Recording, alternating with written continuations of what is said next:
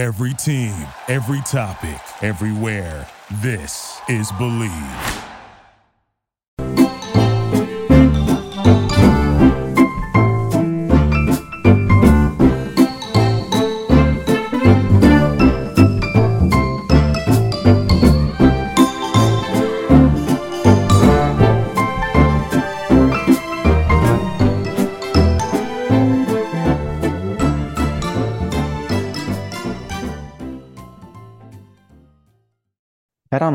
Remains your number one source for all your sports betting this season.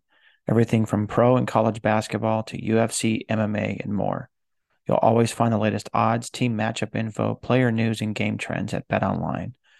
With live betting options, free contests, and live scores for almost any sport or game imaginable. BetOnline is truly the fastest and easiest way to bet all your favorite leagues and events. Head to the website or use your mobile device to join and receive your 50% welcome bonus with your first deposit. Make sure to use promo code BLEAV, B L E A V, to receive your rewards. Bet online where the game starts. All right, folks, this is Jeremy Evans, your host of the California Sports Lawyer podcast. This is episode 10 of season five. As always, appreciate you making the California Sports Lawyer podcast, number one sports law podcast in the world for three years running. And uh, hope that uh, you look forward to uh, this week's episode, which we will be talking about Hollywood's shift in banking viability and legislative strategy. And at the end, we'll recap some of the more current um, news going on in sports um, that uh, may be of interest to what we have going on. So, Hollywood's shift in banking viability and legislative strategy. You might be thinking, what does banking and legislative strategy have to do with sports and entertainment and media? Well, uh, the reality of it is, it has everything to do with it, as most businesses do. If uh, banks don't exist and are not viable, uh, there is no money or place to hold money. And um, of course, banking in many ways, financial institutions are um, sort of what helps the world go round, at least from a monetary standpoint, and getting resources out to people. And obviously, the businesses are the foundation of that in terms of the businesses that make the money and the people who distribute the assets and get things out there. Obviously, uh, very important in that context. But uh, banking viability and uh, legislative strategy are two very important things. And on the legislative side, it's really all about the impact that legislatures and lobbyists and individuals and businesses can have on the legislative process, right? And so if you can get laws changed or to get more beneficial or that can help people, obviously you're going to have um, you know some sort of uh, benefit from that an outcome from that and that's all a part of legislative strategy and sort of nailing that down uh, a little bit more is sort of looking at the a couple things that have happened recently. So there were some articles in the Hollywood Reporter and also in Front Office Sports talking about the collapse or a potential pending liquidation of one bank, but the collapse of two other banks uh, that occurred back on March 8th, one that occurred on this past Friday, and one that occurred on Sunday, of all things, or of all days, I should say. Uh, Silicon Valley Bank was one. That's up in uh, Santa Clara, California, in the Bay Area. Silvergate Bank, which was uh, based, headquarters were based in San Diego, California, and Signature Bank, which was based in New York. The Silicon Valley Bank had uh, significant entertainment deposits with the bank. Uh, Roku, Roku, the streaming platform, gaming platform, uh, Roblox, and then of course video host Vimeo, uh, all had um, significant uh, deposits with um, Silicon Valley Bank. Silvergate Silvergate Bank was a bank known for its cryptocurrency deposits and its uh, cryptocurrency friendliness. And then, of course, you had uh, Signature Bank in New York, uh, which had um, a significant amount of deposits from Broadway uh, particularly the huge Broadway industry there in uh, Manhattan, and really in other parts of the state, but um, but mainly in Manhattan. So, what happened? Well, um, I guess to give you some context, the Silicon Valley Bank held $110.36 billion in assets and 88.59 billion in total deposits. Uh, its collapse is the third largest bank failure in history.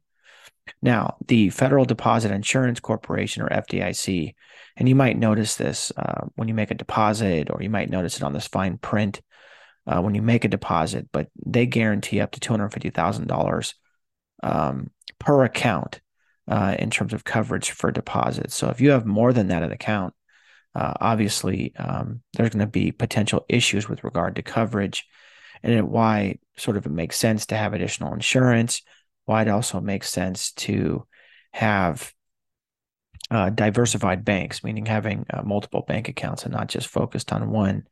Uh, you know, if you have the assets uh, to distribute, right? So, uh, and even maybe just having different banks in general, even if you don't have that level of assets, uh, I think might be an important call. But the one sort of common denominator with each of these three banks was cryptocurrency. All three of them um, were known to have accepted, uh, from a policy standpoint, cryptocurrency. And of course, with the um, run on the market and in many ways the collapse on the um, the cryptocurrency market in the past year or so, uh, coupled with the litigation going on uh, with some of these uh, well-known athletes uh, that had endorsed uh, and entertainers that had endorsed FTX, and of course, if you look at um, the huge drop, you know what was the Super Bowl um, last year between the Rams and the Bengals uh, had significant amount of cryptocurrency advertisements, and of course, this year had none of them.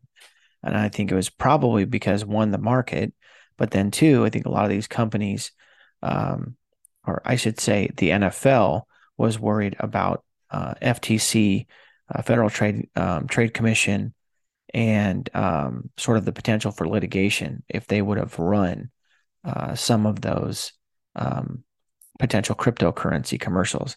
And I don't know if there was any cryptocurrency companies that were looking to um, advertise in this year's Super Bowl in 2023 uh, against the Chiefs and the Eagles. But if there was, I think the NFL would probably probably shied away from it. But um, that was one sort of common denominator. I think economists and analysts might tell you that it was because um, maybe it was because of the cryptocurrency issue and some of the, the run on that. But of course, once one bank fails, others begin to get nervous. People pull out their deposits. That's probably what happened with the second bank. Sorry, I should say the third bank in terms of Signature Bank, because Silvergate Silvergate Bank was the first to collapse back on March 8th. And I should clarify that because uh, they are actually looking uh, to liquidate the bank. So it wasn't an immediate collapse. They're looking to liquidate. Um, the second bank was Silicon Valley Bank on Friday. And then, of course, on Sunday, Signature Bank in New York uh, collapsed, and the uh, New York State and federal authorities took over that bank. Now, it is interesting. The FDIC has guaranteed not only the $250,000 for coverage for deposits, but they've also guaranteed that each of the folks who had assets in the bank um, uh, would would be fully guaranteed.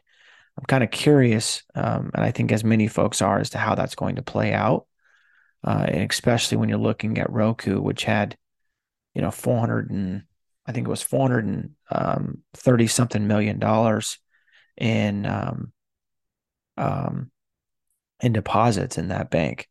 And so, uh, again, I think uh, it sort of it shows the importance of uh, sort of having diversified banks, but also this issue of cryptocurrency and what's popped up. And by the way, the actual figure was 487 million for Roku in the Silicon Valley Bank. And of course, the Silicon Valley Bank was known to have uh, significant assets in there uh, from other entertainment companies. Those have not been disclosed as of yet, uh, but that's sort of the situation, right? So this is a big deal. And uh, of course, it, it may lead entertainment companies and really businesses in general to revise their strategy uh, when it comes to crypto. And, um, you know, I think it should be a reminder to businesses of the risk, riskiness of the cryptocurrency strategy, uh, as a non-federal Federal Reserve backed currency. So again, I mean, until that area is uh, more highly regulated, or at least, um, at least, uh, and, and I, when I say highly regulated, I don't mean you know in the point of shutting down the industry, but I mean in the sense that uh, where consumers can feel more comfortable, uh, where businesses and banks can feel more comfortable uh, in accepting those and being uh, and having some some level of guarantee um, over some you know non-federal reserve backed currency because cryptocurrency is not a federally federally it's not a federal reserve backed currency so i think it's sort of an interesting point to uh, keep in mind as a potential common denom- denominator for these banks now of course we mentioned earlier this idea of athlete entertainers endorsing cryptocurrency uh, type businesses obviously ftx uh, which had been the um, name sponsor uh, of the arena for the Miami Heat uh, collapsed. And there's been a huge controversy and investigation into the CEO of that company. Uh, but of course, uh, some of these athletes are being sued over the, you know, sort of idea that they've promoted the company on their social media platforms in exchange for, you know, money or or exchange for cryptocurrency. We'll see how that plays out. I think in some ways, uh, the athlete entertainment entertainer thing is a little overplayed, meaning that a lot of times when the athletes and the entertainers go through uh, conversations with businesses, you know, you don't know everything, right? And it's impossible to know everything. You do your best to do due diligence. A lot of times you're having agents and lawyers look at these deals, and generally agents and lawyers or lawyers on both sides at least looking at deals and looking at what makes sense. And I don't think that the athletes entertainers knew at the time when they endorsed the products that uh, the CEO is doing whatever it is that um, will turn out that it what is proved to that that he has done, and the allegations there, and, and whatever trial takes place. Um, but then also this idea of what would happen to the cryptocurrency market. I mean, I think economists might tell you that you know the cryptocurrency market was risky in general, uh, but not to the point where uh, an athlete or entertainer would be would would sort of be found liable because they endorsed a certain product. Again, it's going to come down to uh, the issue of what they knew when they endorsed the product, in any sort of um, you know sort of uh, high level of negligence, if you will. So um, again, I, I think the shock to the banking market um, will surely change the strategy of entertainment, media, and sports companies looking to invest and holding um, funding in multiple banks account, multiple bank accounts, which is likely already done. I think a lot of businesses do that anyway. Uh, but again, to potentially avoid any cryptocurrency uh, until this situation shakes out, until the market shakes out, and until there's some sort of level of control by the federal uh, government and the FDIC. So, um, and again, according to the federal government, uh, cryptocurrency is an industry ripe for regulation. Um, and so we will sort of see uh, where that plays out. And of course, I think another aspect to this is um, the entire industry is changing in the sense that, you know, not only is it cryptocurrency, but in many ways, a lot of people will group into that this idea of the metaverse and digital currencies and digital exchanges and uh, artificial intelligence and how all these potential technologies and blockchain uh, will play together or not play together. So it's a very interesting context of sort of uh, in situation of how this is going on. Now, of course, on the legal side of this, it is interesting because in terms of the banking closures in California specifically, the law does provide that corporate officers and directors of companies are generally not liable for corporate debts or responsibilities absent some level of tortious conduct, malfeasance, omission, or um, and legal terminology, piercing of the corporate veil, which basically means that if a company is sued and it is found that the person who was running that company was essentially running a shell company, if you will, just using it as a shield of liability and not as an actual working corporation. You know, so you might see something like mixed use of funds, joint bank accounts, you know, things like that, where there was no real corporation going on or corporation being used in a in a, a tortious way or a legal way, if you will, fraudulent way. Uh, absent some behavior like that, corporate officers and directors are not liable. That's the law, um, and uh, very important to know. However, and there's been some case law on that as well. But uh, it is possible that corporate bylaws could differ from the law by expanding liability, albeit that is a very unlikely scenario. But sometimes you do have uh, corporations uh, that will, you know, sort of elect to have uh, certain people or certain things uh, liable uh, because of some circumstance. Again, it's rare, but I've definitely seen it happen. And then on the other side, you've got California Labor Code Section 558.1. Now, this differs from California law in that this general idea that corporate officers and directors are not liable for corporate debts or responsibilities, absent some tortious conduct. But this labor code 558.1 specifically calls out that uh, a director or officer of a company can be held liable for wages of employees if the company or the individual director violated labor laws. So this is something to keep in mind as the, the, the bank situation plays out because if there's any sort of labor law violations, uh, those employees will definitely be paid, right? Um, and uh, there'll be some liability on the corporate officers and directors.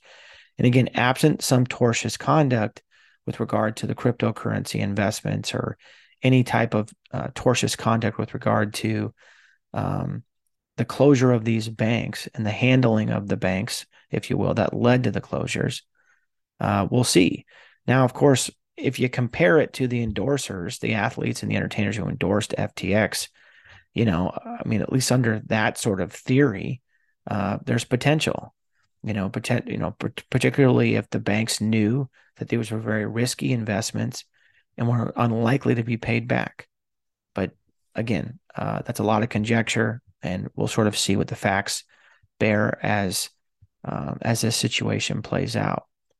But again, I, I think that um, this is sort of interesting because uh, it's not only uncertain as to how it's going to play out, uh, but I, I, think in in general, the cryptocurrency market um, is is is being looked at, and and I think um, you know there is a sort of general scare whether that spreads, and of course, I think economists might tell you that uh, it's the people being scared more than it is the actual market. But again, we'll see sort of how that all plays out. I think there's arguments to be made on both sides of that. Now, what's sort of interesting about this and sort of changing gears a little bit is this idea of Hollywood production. Because, of course, anytime that you have, you know, sort of banking, uh, you're going to need those funds to go out and work production projects and and uh, to keep the sort of business rolling. Now, of course, California has, has often been a hotbed for uh, production. Um, state of Georgia has obviously uh, become uh, a powerhouse with regard to production and studios. Now, Texas, the state of Texas, uh, the legislature has just introduced a bill that would have some tax incentives to encourage filmmaking in the Lone Star State. So uh, this is going to be very interesting because I think Texas is obviously a great place to film a lot of land there to film, and you've got a lot of uh, topography when it comes to uh, not so much mountain ranges, right? As you sort of get across, uh, you know, past the Rockies, and you sort of get away from the Sierra Nevada and the Rocky Mountains. Uh, but I think uh, obviously topography in terms of you know in the western part of the state, you've got you know sort of open desert and open land, and as you move towards the east, you move into sort of um, hillier territory and then of course um, uh, a lot of green, a lot of shrubbery, uh, trees, things like that. So, and again, as you moved, you know, further east, uh, a lot, a lot more of that occurring just because of the rainfall and everything else. But my point being is, is that Texas is a great place to film, and of course, there's a lot of movies that are based in Texas or based, uh, I should say, based on some sort of Texas story, but they've not been filmed in Texas. So um, uh, it's going to be interesting how that plays out. Uh, and of course, other states may follow, right? And of course, there's a political piece, meaning that uh, there may be, you know, some studios that object uh, to being in maybe a more conservative state. Uh, but I think at the end of the day, um, ultimately, when it comes down to money uh, and tax incentives and having the proper place to film something, it'll probably be done. But again, it's sort of interesting because I think Hollywood does have an impact on politics, and um, you sort of look at sort of what's happened in Georgia and some of the changing um, of politics there. But I think it's also this sort of mass um, sort of migration of people. Know, a lot of people have left California and they've moved to other states, um, which I think has changed maybe some of the demographics and uh, the political sort of outlook of some states. But it's it's very interesting uh, as to uh, what new projects may be coming to Texas and other places. And of course, uh, there was on a recent um, interview with the um, the head of uh, entertainment and streaming for NBC and Peacock. She was being interviewed, and they were laying out the content strategy. And she was talking about a lot of these streamers and studios are focusing on, you know, cutting cost and um, looking for ways to just increase increase uh, subscribers on their streaming platforms she sort of took a different approach and she said, um, no, we're going to be looking at focusing more on development and building a library of series and films content as opposed to solely being focused on subscriber numbers. Now, of course, NBC and Peacock is in an interesting position because they were late to the streaming party in the sense that other streamers had been in existence for a period of time, whether that be Netflix or Disney or HBO Max uh, and they don't have as many subscribers. But I think NBC and Peacock have a uh, a good point in that they are ultimately looking to build out a library of content, which is clearly uh, the number one goal of a lot of these platforms, because the level of production sometimes can't keep up, uh, and that's that's a that's a constant ongoing issue. So if you have a library of content, it keeps keeps people on the platform. And we've talked about that on this show before. So uh, again, I think the strategy being that hey, we're going to increase you know production, and if we can do it in other states uh, where we get higher tax incentives, why not? So, and of course, from a competitive standpoint, this makes sense because states are going to want to compete with each other, and and they're going to want to bring business into their states. So we'll sort of see how that goes. And this is all coupled with the fact that um, as these production opportunities increase for Hollywood and other states, uh, Major League Baseball is also looking to take over uh, these regional sports networks that are likely to declare bankruptcy here uh, fairly soon. At least, uh, I think many many folks in the industry are seeing that these regional sports networks, whether it be Diamond or um, uh, some of the Sinclair networks, will will likely collapse as uh, as the model of cable television continues to shrink uh, and as they look to the future, not being able to make certain payments to teams. So if baseball takes over that, that's uh, some huge Hollywood potential there.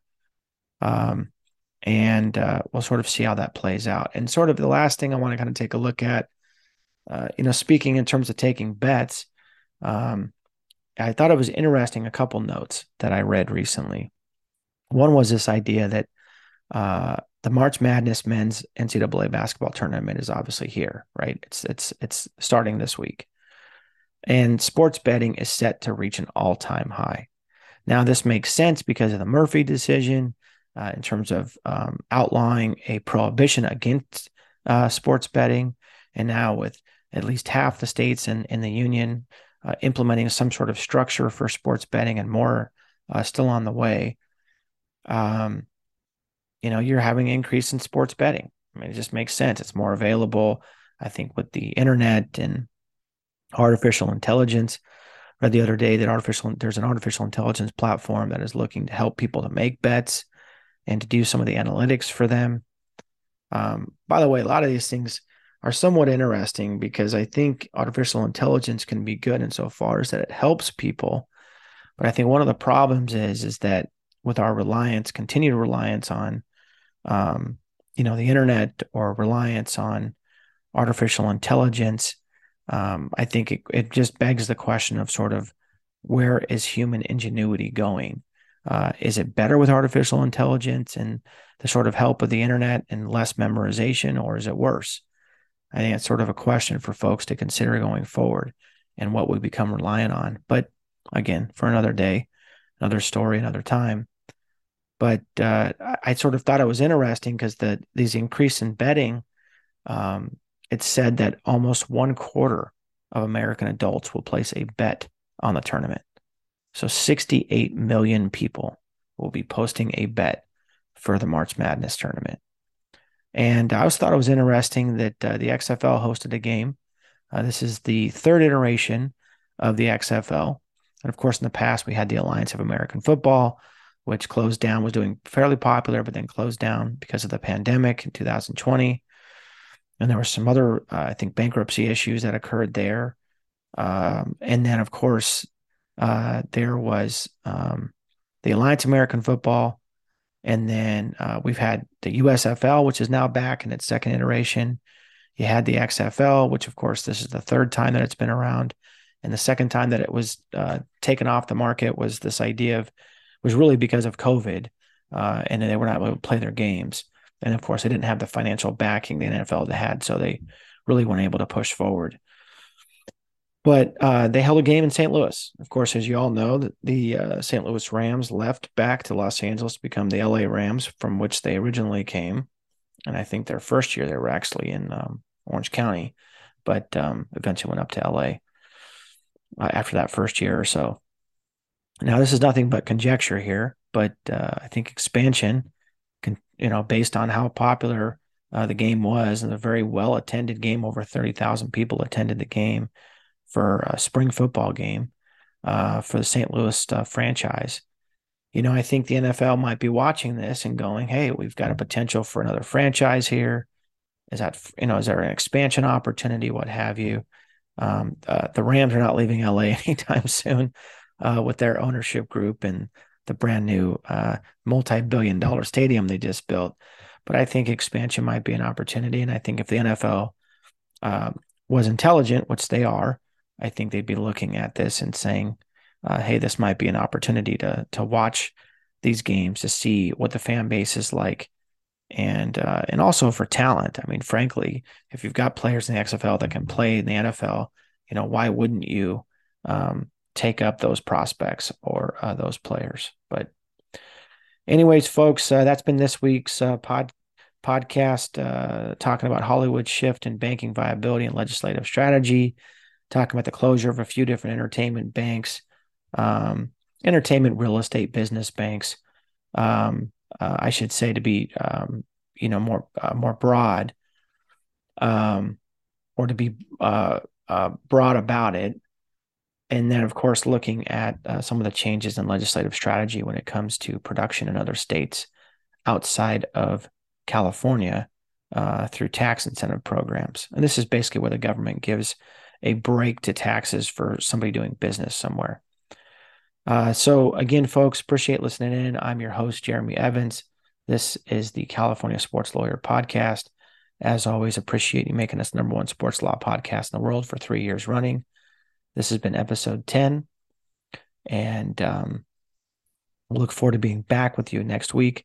Uh, this podcast has been brought to you by Bet Online. So thanks again, folks, and we'll look forward to being with you very soon.